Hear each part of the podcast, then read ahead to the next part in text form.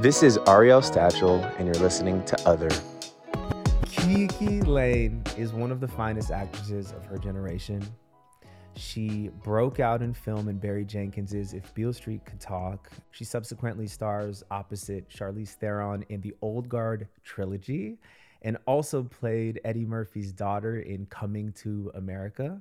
She also made a splash this year on stage doing On Sugarland at New York Theater Workshop. But what I have the privilege of knowing because I've been with KiKi as a partner for the last couple of years is that she is an incredible anchor for her family. And it is one of the most moving and touching um, demonstrations of human love and human care that I've ever seen in my life. We spoke to your family last week and we were talking about little KiKi. we were talking about little KiKi and her ambition um, as a young black girl in Cincinnati and who knew from a very early age that she wanted to act and whose commitment to excellence and achievement maybe made it a little difficult for you to be raised in the black community. And I want you to talk about what it felt like to be different in that way. Um, yeah, I mean, it was a, I don't know, a very interesting time growing up and having such huge dreams for myself and such commitment to those dreams coming true, which I realized at a young age is not the norm in the community. Um, and often led to me being made fun of, actually. You know, I was very committed to getting good grades because I knew that in order to go to whatever university I really wanted to go to, I would need an academic scholarship. My parents couldn't afford to contribute to, you know, my higher education. Um, and I used to get made fun of for that. Um, and reflecting on that, I don't know, it's um it's a strange thing that is so common in the black community, uh, particularly low lower income community, um, to kind of stifle the desire for that level of achievement, you know, to make fun of the kids that are doing their homework. Um, part of that discussion, you know, that we had when we were at my house was talking to my dad and like the things he grew up being made fun of for like not going to prison. That that right, would be, right, right. you know, something that in our community would cause disruption. Like there's pride in going to prison. There's pride in not getting good grades. There's pride in failure to some degree. What what made you want to be different and have the confidence to continue to be different day in and day out when I'm assuming that makes your day to day uncomfortable? Um, you know, honestly, my first thought was that I'm just hard headed. I know. I know. It's really it's awesome. like whatever. Um, once I decide I want something, it's mm, very few things can deter me from going after that thing. Um, and I think acting for me was an escape. It was an opportunity to be all of the things that I was being told that I couldn't be. That's the beautiful thing about being an actor, being a storyteller. There's it opens up all of these different worlds and possibilities of what you can do and who you can be. And that excited me mm-hmm. um, because so much of what was around me was pretty limited. So once I connected to that, there was no there was no stopping. One of the most beautiful things I ever remember your dad saying to me is he remembers this little girl with glasses with a backpack that is bigger than her. Mm-hmm. And everyone's like, Jesus, this girl is so studious, which I find interesting just because for me, well, I'm, I, you know, my dad is Yemenite, my mom is Ashkenazi. My dad didn't even ever see one of my homework assignments. My mom, mm. on the other hand, like did them. you know what I mean? And for you, I'm just thinking about the fact that your dad is watching and witnessing this young girl and kind of blown away by it, which means that you had this, you had to create your own person earlier than I did, hmm. right? I learned to depend on myself. So from a very young age, it was all about getting out of Cincinnati. My dad is a recovering addict. Um, I believe he's been clean almost 13 years now. So I'm very, very proud of that. Um, but it definitely created some difficult things that we had to, you know, experience growing up, coming home when my mom had finally kicked him out and he took a lot of the furniture from the house. Um, you know, it's one of those things at the time it it definitely hurts especially being a child but i kind of caught on pretty quickly that if there were certain things that i wanted in my life i was going to have to make that happen for myself it was just a part of the circumstances that i was growing up in and you know my mom having to take care of so many things essentially by herself i don't know i kind of felt that if there were things that i could take care of myself and things that i could do for me then i'm going to do that it's one less thing on her plates. Right. Um but again, I mean, it's I don't know. I think that's a part of you even kind of said this in your Tony acceptance speech. You know, your biggest obstacle becomes I'm sorry, what exactly did you say? What did I say? your, your, your biggest obstacle can become your purpose, may become your purpose. Right. So a lot of those obstacles, you know, I think have placed me right where I was supposed to be and allow me to speak to a certain community and speak for a certain community that had I not gone through those things, you know, I wouldn't be able to have the the same platform and the same connection to this community that means so much to me. Um I, I want to know, do you think that your resilience makes it harder for you to sit in certain emotions? Not necessarily because the reason why I started laughing is you're so damn tough. No, it's not that I'm tough. I, like when people say sometimes you gotta laugh to keep from crying, I have very distinct memories of that. Like me and my brother Josh will talk about it's connected to that story coming home. Furniture's gone. It's, it's literally not funny, but somehow we laugh about it. Like my dad also took the Xbox and he told us he wasn't going to take the Xbox. so we come home and it's like, all right, all the living room furniture is gone, whatever. We don't have the TV, no couches, don't give a damn. We go straight downstairs. Where's the Xbox?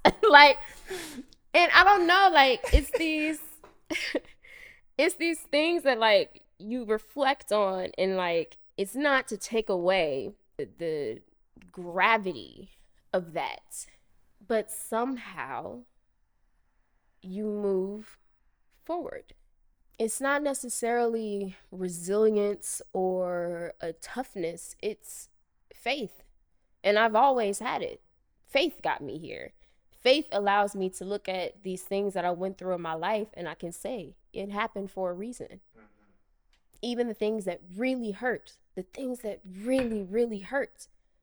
But I'm like, but it made me who I am. Right it allows me to engage with art in a way that not everyone can engage with it in that way. Right. So why would I take those things right. away?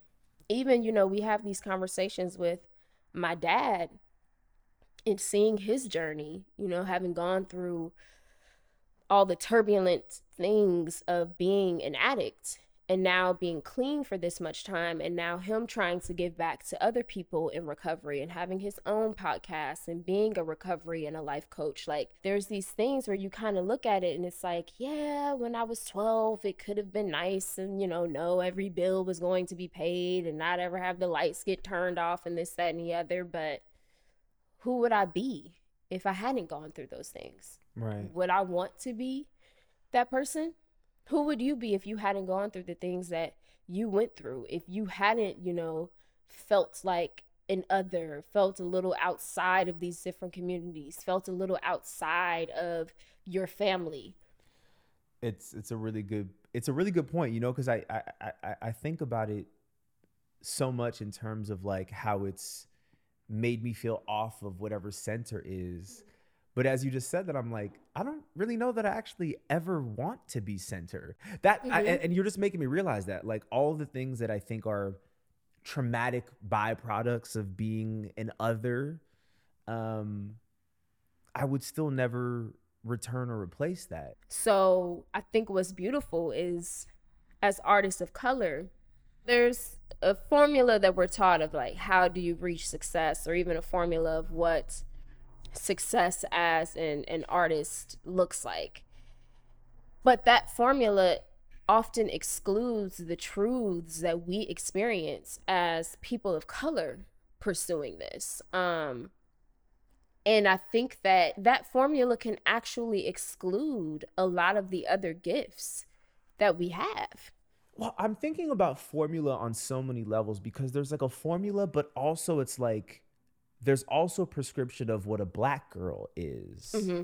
And what we're now asking for or expecting or creating because we don't expect it anymore is like something that actually fits and matches our humanity. Yes. And that we say it over and over. Every artist of color says it, and we'll say it again. It still doesn't exist for us like it does for them.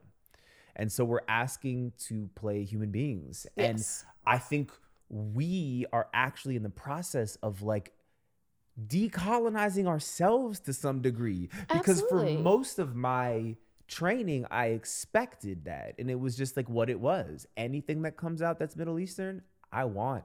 I'm happy and I'm grateful. But even that excludes another huge part of who you are. You and I have had this conversation where, truthfully, when I thought of a Jewish person, I thought of a white person. right And where does that come from? Because when I'm watching television and film, if there is a Jewish character, they are white. Ashkenazi Right. So that's the the You're you're right. So and also I'm, I am half Ashkenazi, but but you know I'm just thinking from 20 to 25, I would march into a casting office, and if it was terrorist number two, which it has been, Mhm. I was trying to kill that it, shit. yeah. And then you sit in the room and there's all the other brown dudes, and I wanted that shit. And it wasn't even a thought. It wasn't even. And then so so the last five years, each year has felt like ten years for me. because that's what you were taught that that's all that you could want. So going back to what we were talking And about and- and- earlier, right. what did I grow up being taught that I could want when I was younger? Mm. That was a possibility for me. I imagine that you being a young brown man, you're watching TV and film. What type of roles did you see someone who looked like you in? Nothing. Exactly. Nothing. So I- then, I- therefore, once you start, even if it's not the best opportunity, but it, it- it's something, it's something that you can do. Of course, you're going to get excited about it. Of course, you're going to go after that thing. But then at some point, it hits you that that's not all that you are, or all that is Well, representative of the truth of your The- community. I, I actually realized this, you know, in writing my play. The first group of people that I saw that looked like me on TV were when all the terrorist suspects came out post 9 11. And, Mhm. and there was a new brown face every day on CNN. And this person is connected to Al Qaeda, this. And, and it really was the only time I saw someone reflective of my father. hmm But what's unfortunate with that is that it's also for everyone else the first time that we were seeing your community Mm. represented like that Right. in film and television. And, and and you and I both know that my community is actually so much more nuanced than that. Right. We don't have time for that. I'm speaking to the power of of what it means when you only see yourself being represented as one or two things in the media. Right. It affects what you believe you are capable of, what you believe that you can go after in life, what you believe, especially pursuing acting, what you believe the type of roles that you could actually do. But then also on a, uh, it's also teaching other people in the real world certain stereotypes and assumptions about people You're who look so like right that there's this effect on a community, you. hmm and then there's the perception of everyone outside of that. Yes. There's like two truths happening at once. We learn. We learn from media. We are learning from television and film. That's why i you know I, i'm trying to start these conversations around the difference between diversity and representation. Hmm. You can make your cast as diverse as you want to. You can put every color in the damn rainbow in there if you want to. But if you are not being attentive to how you are representing these different communities then fuck you you you didn't And- really do And and I, what needed to be done. I want to say something. I think representing is actually a, a simple concept. You know what representing is? good art.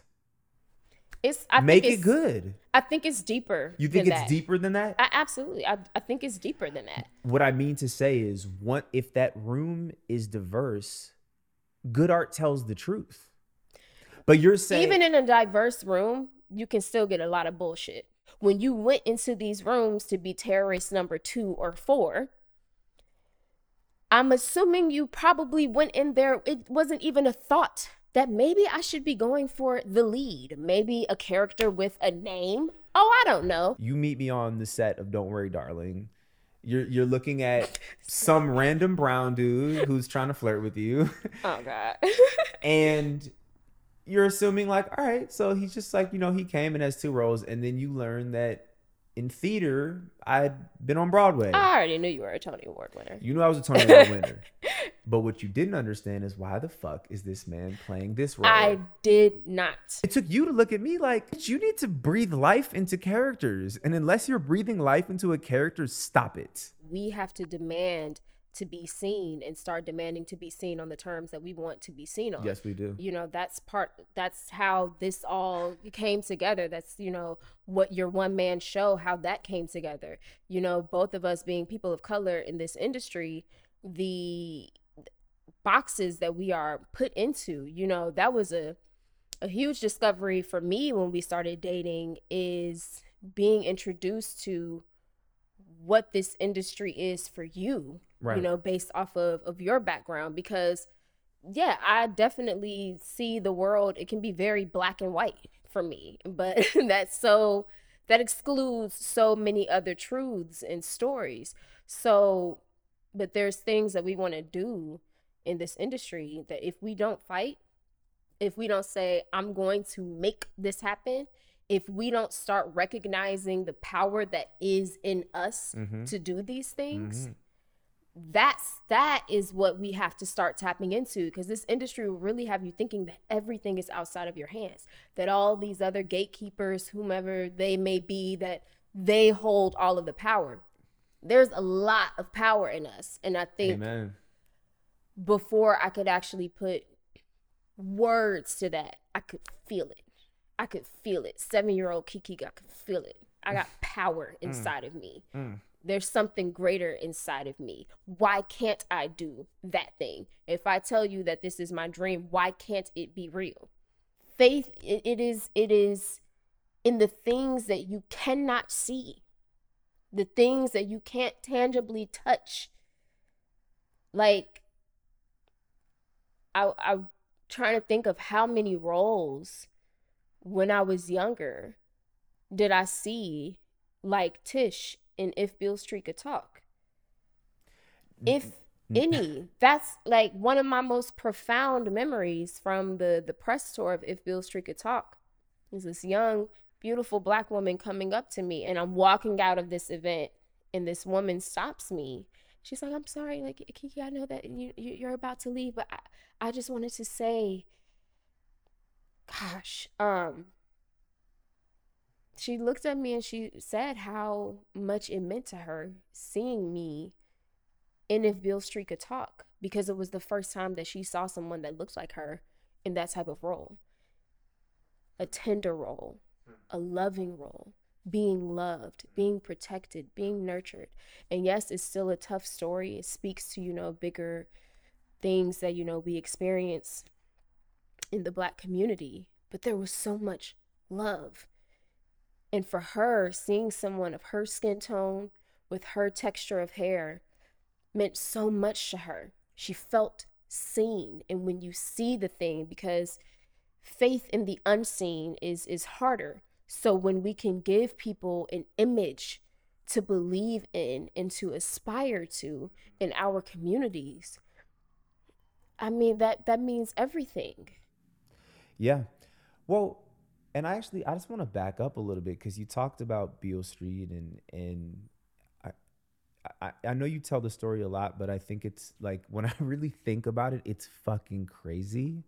Which is that you graduated DePaul, hmm you got two roles at the Steppenwolf Theater. Is that right? Mhm. You got two leading roles, hmm which is like the theater in Chicago. It's not like a. It's like a very crazy thing. Mm-hmm. It's like the top of the bucket list for most actors from Chicago. You get these roles and then decide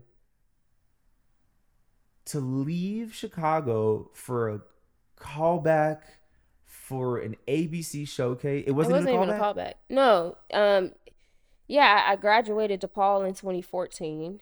Um, and then finally, this is 2017, and I'm just about to start breaking into the equity theaters um, in, in Chicago. Chicago. Um, and Steppenwolf has always been a dream of mine to work there. It still is. Um, We're gonna putting, make it happen. putting that out there. Um, but I was finally, finally um, about to to do a couple productions with them, and I was, of course, extremely thrilled. It's a dream come true as a you know coming up in the Chicago uh, theater community. Right. And I submitted myself to do this audition for um, ABC's Talent Showcase, and I got an audition, but the audition was in LA, and I, I'm like, I don't have the resources to be flying back and forth. Like, if I'm gonna go there, I'm I'm just gonna go. Um, when I first got there, I was sharing a twin size bed with a, a friend from elementary and high school. Like literally, we were sleeping in a twin size bed together. Hmm. Um, and then finally, I got me an air mattress off of Amazon. So then I was sleeping on my twin sized air mattress um, for months. For months. yes, for months. Yes. Oof. I did. I actually didn't know that. Yeah. Oh no, it was nuts. I mean, because I ended up, I found a place, but unfortunately, the place that I found, it was a four bedroom, and myself and another girl moved into it, and the other girl that moved in, you know, joining the two roommates that were already there, she brought bed bugs with her. oh, sorry, I'm like knocking them out. In shorts, Kiki Layne was going crazy. Um, so there was there was a night. It's like three o'clock in the morning. I remember this night. I was losing my mind. Mm. The the faith that got me there was fading very fast. Mm. So it's like 3 a.m. I'm typing up an email to my landlord saying, You need to give me my security deposit back. I'm going to take that security deposit and I'm going to go back to Cincinnati. I'm not going back to, to Chicago. I'm going back home. I have my Bible out that my mom gave me when I first moved to Chicago. When I left to go to college, it's a Bible that my grandmother gave to her. It's like when I'm in that Bible, I take it with me everywhere. That means it's like, oh my God, you you better talk to me today.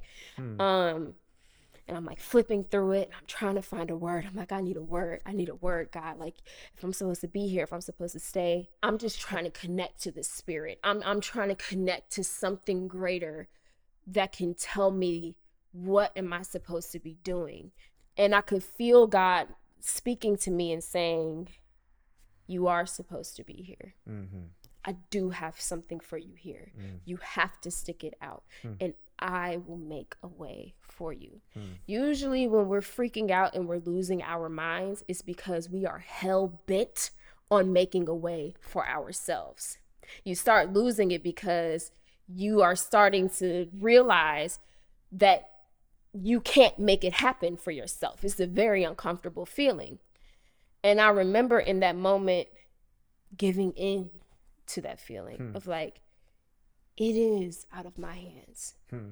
I don't have all the answers. The only answer I have is that I'm supposed to be here. Mm. I don't have the answer of how the hell my rent is going to be paid. I don't have the answer for that. I don't have the answer of when the hell I'm going to get a real bed to sleep in. I don't have the answer. Mm. I don't have any of those answers. The only answer I have is that I am supposed to be here. Later that day, because this was the middle of the night, it's like two, three o'clock in the morning. Mm-hmm. So around 11 a.m. or so, mm-hmm. I go to meet another best friend of mine because I'm supposed to help him do a tape mm-hmm. for this movie called If Beale Street Could Talk. Barry Jenkins' follow up to Moonlight. I'm in an Uber on my way to help him with his audition. which I almost canceled on him because I hadn't been sleeping. Mm. Because I was up that entire night, losing my mind. I hadn't been sleeping for however many days. I'm a mess. I was this close to canceling on him. Mm-hmm. He sends me the information for the tape, and I read Tish, and the literal words that come out of my mouth are, But that's me. But that's me. Those were the words that I spoke in the back of this car, but that's me. I try to call my agent in Chicago, say, hey, do you know Cindy Tolan? She's casting Barry Jenkins' next film. I would love to audition, da da da da da. And they're like, no, we don't really know her. And also the tape is due that day. It's just it's just not gonna happen. Okay. But fast forward, two weeks later, I meet with who is still my manager, uh, Meredith Rothman. I got this meeting with her because the ABC showcase that I went out to LA to do fell through, but one of the execs liked me so much that he called Meredith on my behalf and hmm. said, Meredith, you gotta meet with this actress who came to audition for our showcase. Like, didn't work for the showcase, but you gotta meet her. I meet with Meredith and we're talking. She asks me, what are you know some recent movies that you love, like the type of projects that interest you? And of course, I brought up Moonlight, and she said, "Ah, Barry's he's uh, working on his next film." I said, "Yeah, if Beale Street could talk." I said, "I wish I could have auditioned for that." And I remember Meredith just kind of looked at me and she said, "Uh, I think they're still casting for that." And I could feel something in that room. It was like some type of vibration in the universe. I, I mean, seriously, like I, you know, I'm a very spiritual person. Like that, the spirit communicates with us. When I, I say I am my ancestors' wildest dreams, when people say that, I believe that. And I believe that that ancestral energy speaks to me and speaks to all of us because why wouldn't our ancestors, especially for us who've been through so much, why wouldn't they want to give us a little nudge in the right direction, hmm. a little gift to help us get to all of the things that they dreamed of, all of the things that they suffered for, so that we can enjoy the life that we enjoy. So the next day, I called Meredith. I say, let's do this. Of course, we're super excited. That night, she sends me the script for If Beale Street Could Talk. Mm-hmm. That was literally the very first thing that I auditioned for with her. It's the 1st mm-hmm. script she sent me so yeah, I put myself on on tape for it, and you know, I guess the rest is history, as they say. I don't know. Um, when I really reflect on like the fullness of that story, even where I was when I um went to do the chemistry read in New York with Stephan. And I spoke about that on Fallon. I spoke about not having any money being at the very end, little finances that I had. This was it. It all comes back to that thing of of faith, of obstacles becoming purpose.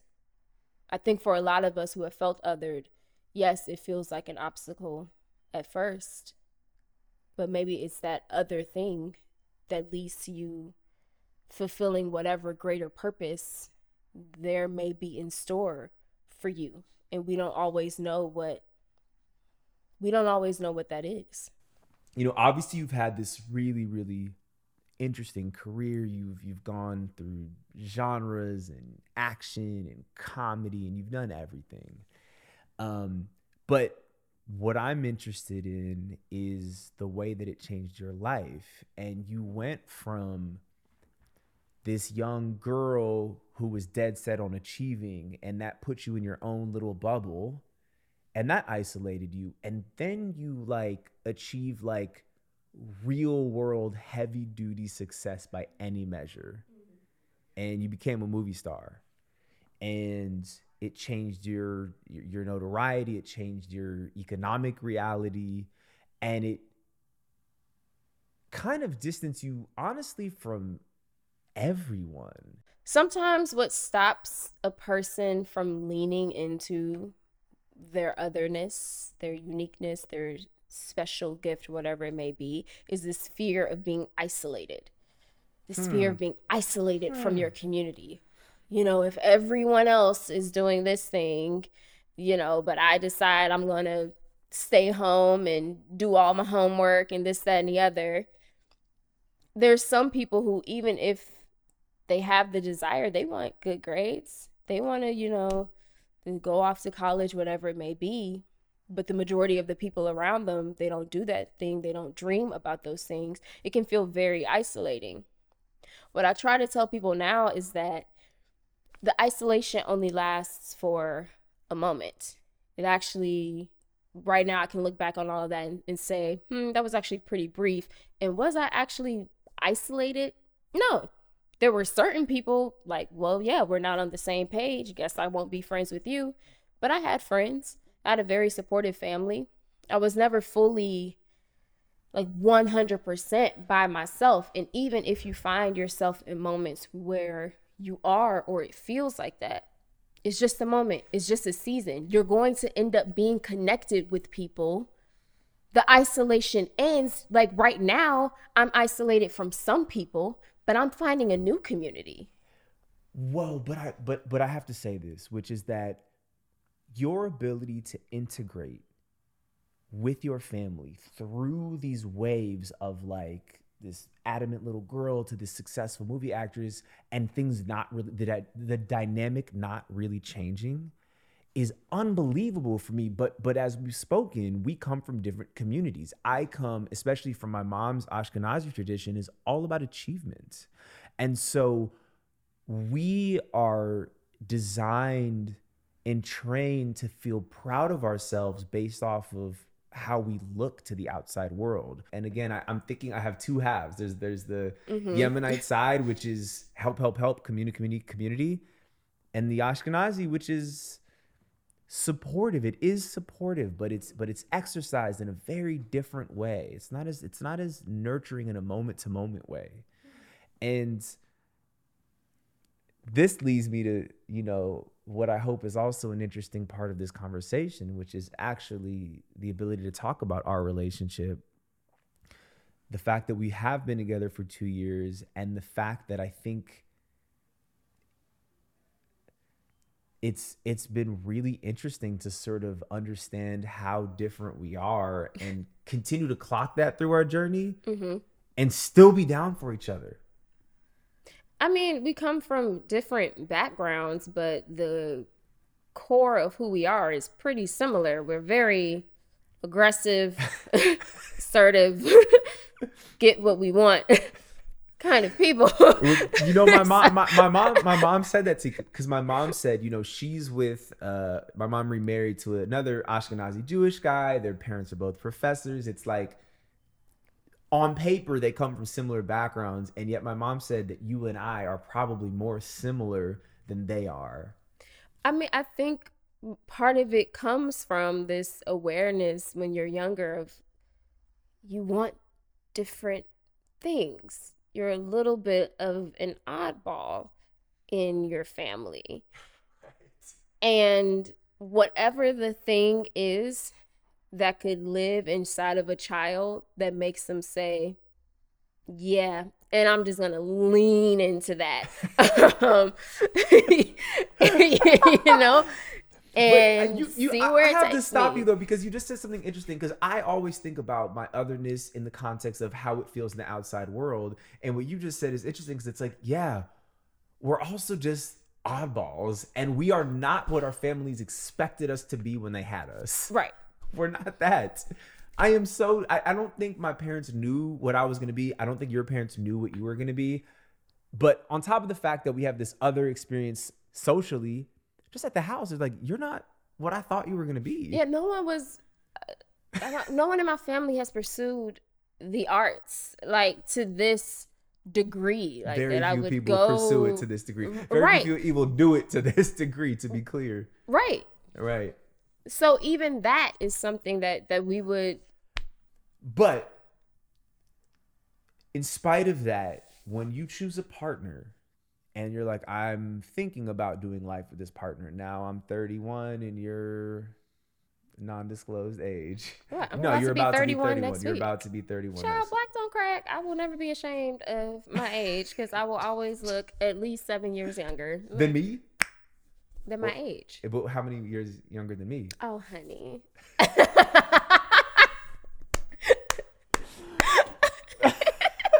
don't even remember what I was saying anymore. you just made me laugh so hard. But but the point being is that now we're talking about okay, like I'm at an age where now I'm gonna do life.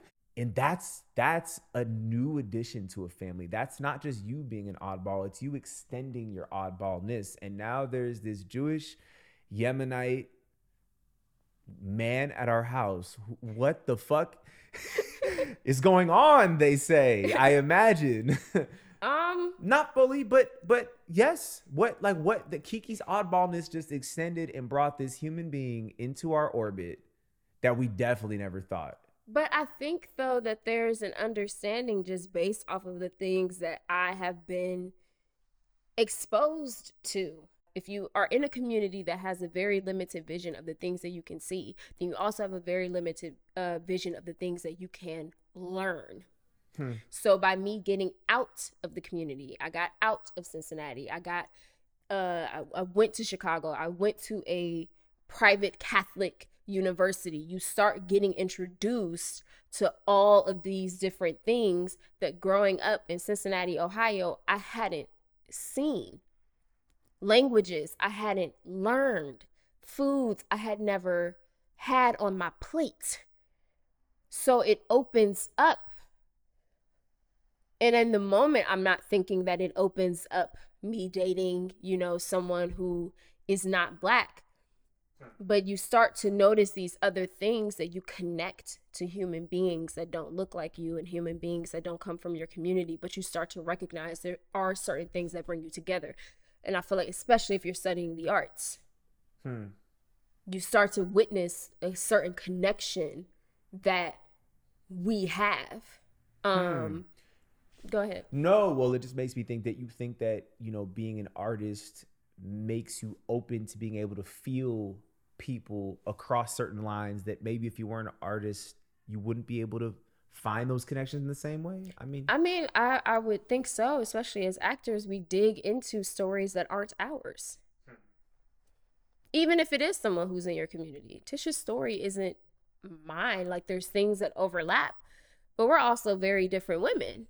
Um, but you start to tap into someone who is different from you, but it's our job to find those connections. So when you're doing a scene in college with someone who you would never be friends with, I would never be friends with you.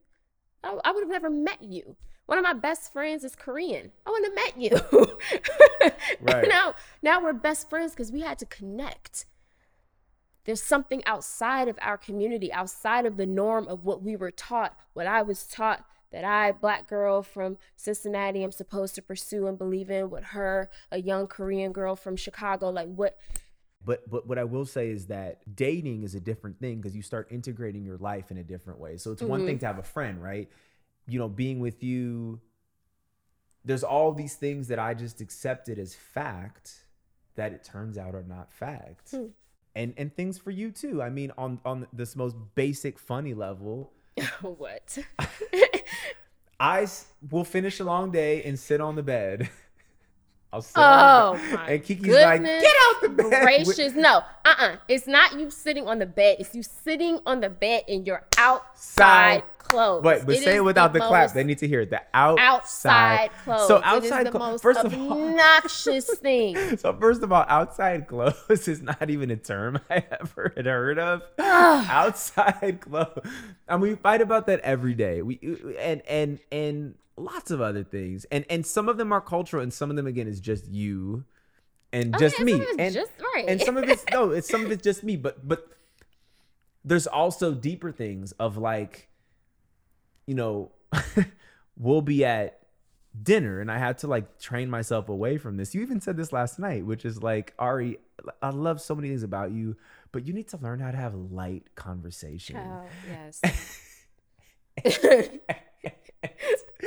and it just makes me laugh because, you know, we would be having dinners early on in our relationship and I would bring up things that like were very heavy. Communication is a thing for any couple, but I think Of course. I think along I think crossing cultural lines is like, oh, the way that I just talk and think. I mean, what what really happens? I think a, a big part of when you are dating outside of the community that you grew up in is the difference in things that you may have been taught to value. We learn a lot of the things that we value that we find are important, you know, through our community. And so there will be things that, you know, don't quite line up. But then at the same time, we have numerous values that are in perfect alignment Right. um, with the things that we want to see happen in the world, with the things that we are trying to do, you know, as artists. Um, Yeah. so yeah, there's definitely moments where it's like, oh gosh, like I'm I'm finding myself I have to explain something to you and I'm just like, isn't this just like a known fact?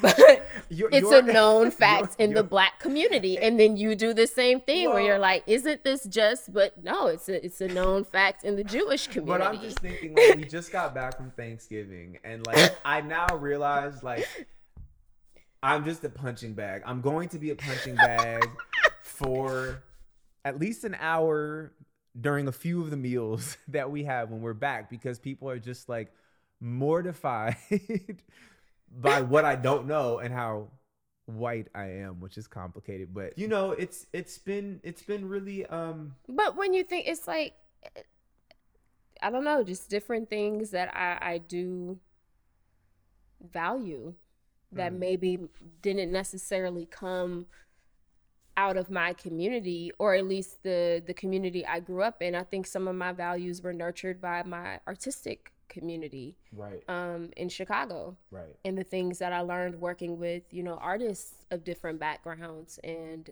their stories. Um, so yeah, there's definitely moments where it's like, oh my gosh, like how is this going to work? Like we are so different in so many ways, and then at the same time, there's so many things that I feel like on a very deep level that we just understand Mm-hmm. about each other and maybe that's why artists you know we tend to find you know the artist community is so important because it is a bunch of people who felt othered you know Mm.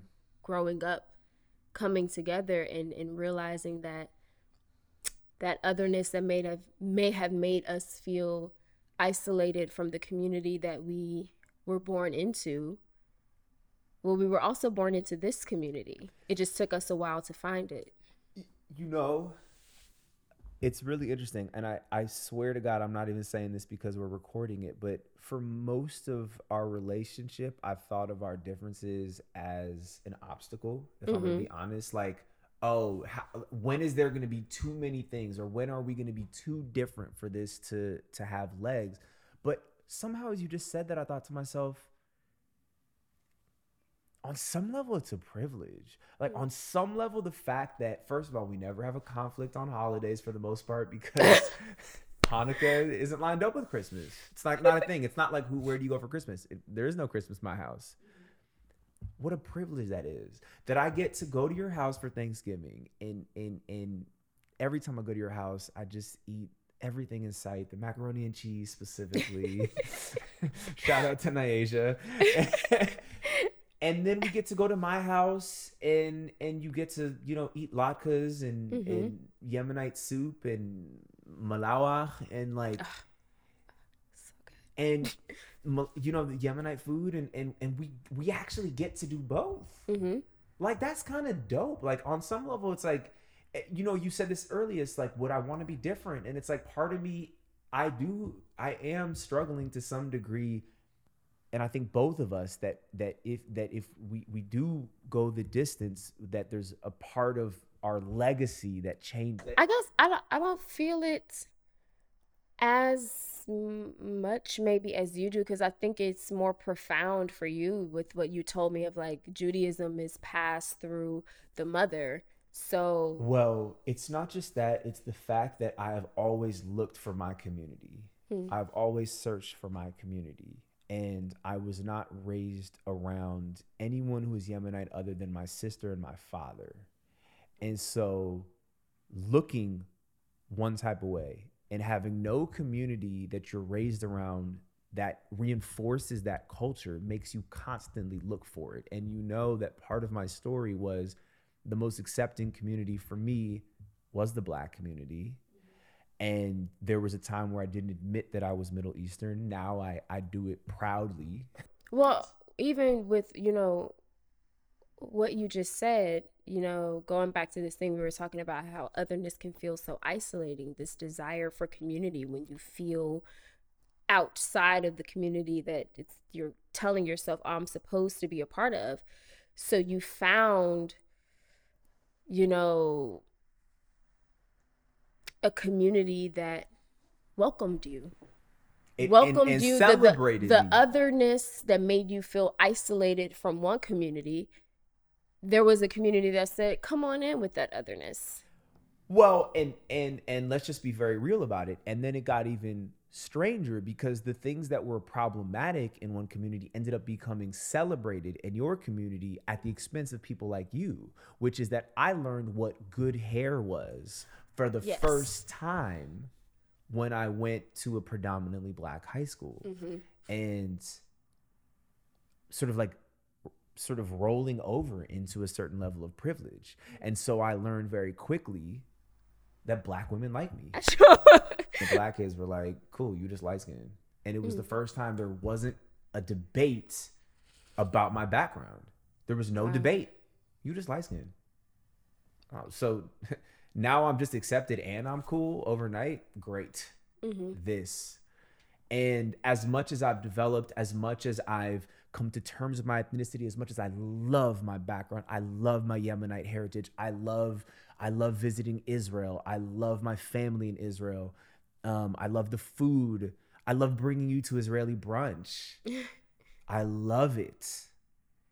And there there's obviously remains a part of me that was scared of like am I going to lose the, the, the, fluidity and consistency or maybe the wholeness that I've always wanted? And I'm actually kind of I'm grateful for this conversation because I'm able to see in this concentrated way why this works in spite of this nagging narrative in the back of my mind that's been like, are you abandoning your people? Are you abandoning your tribe? Mm.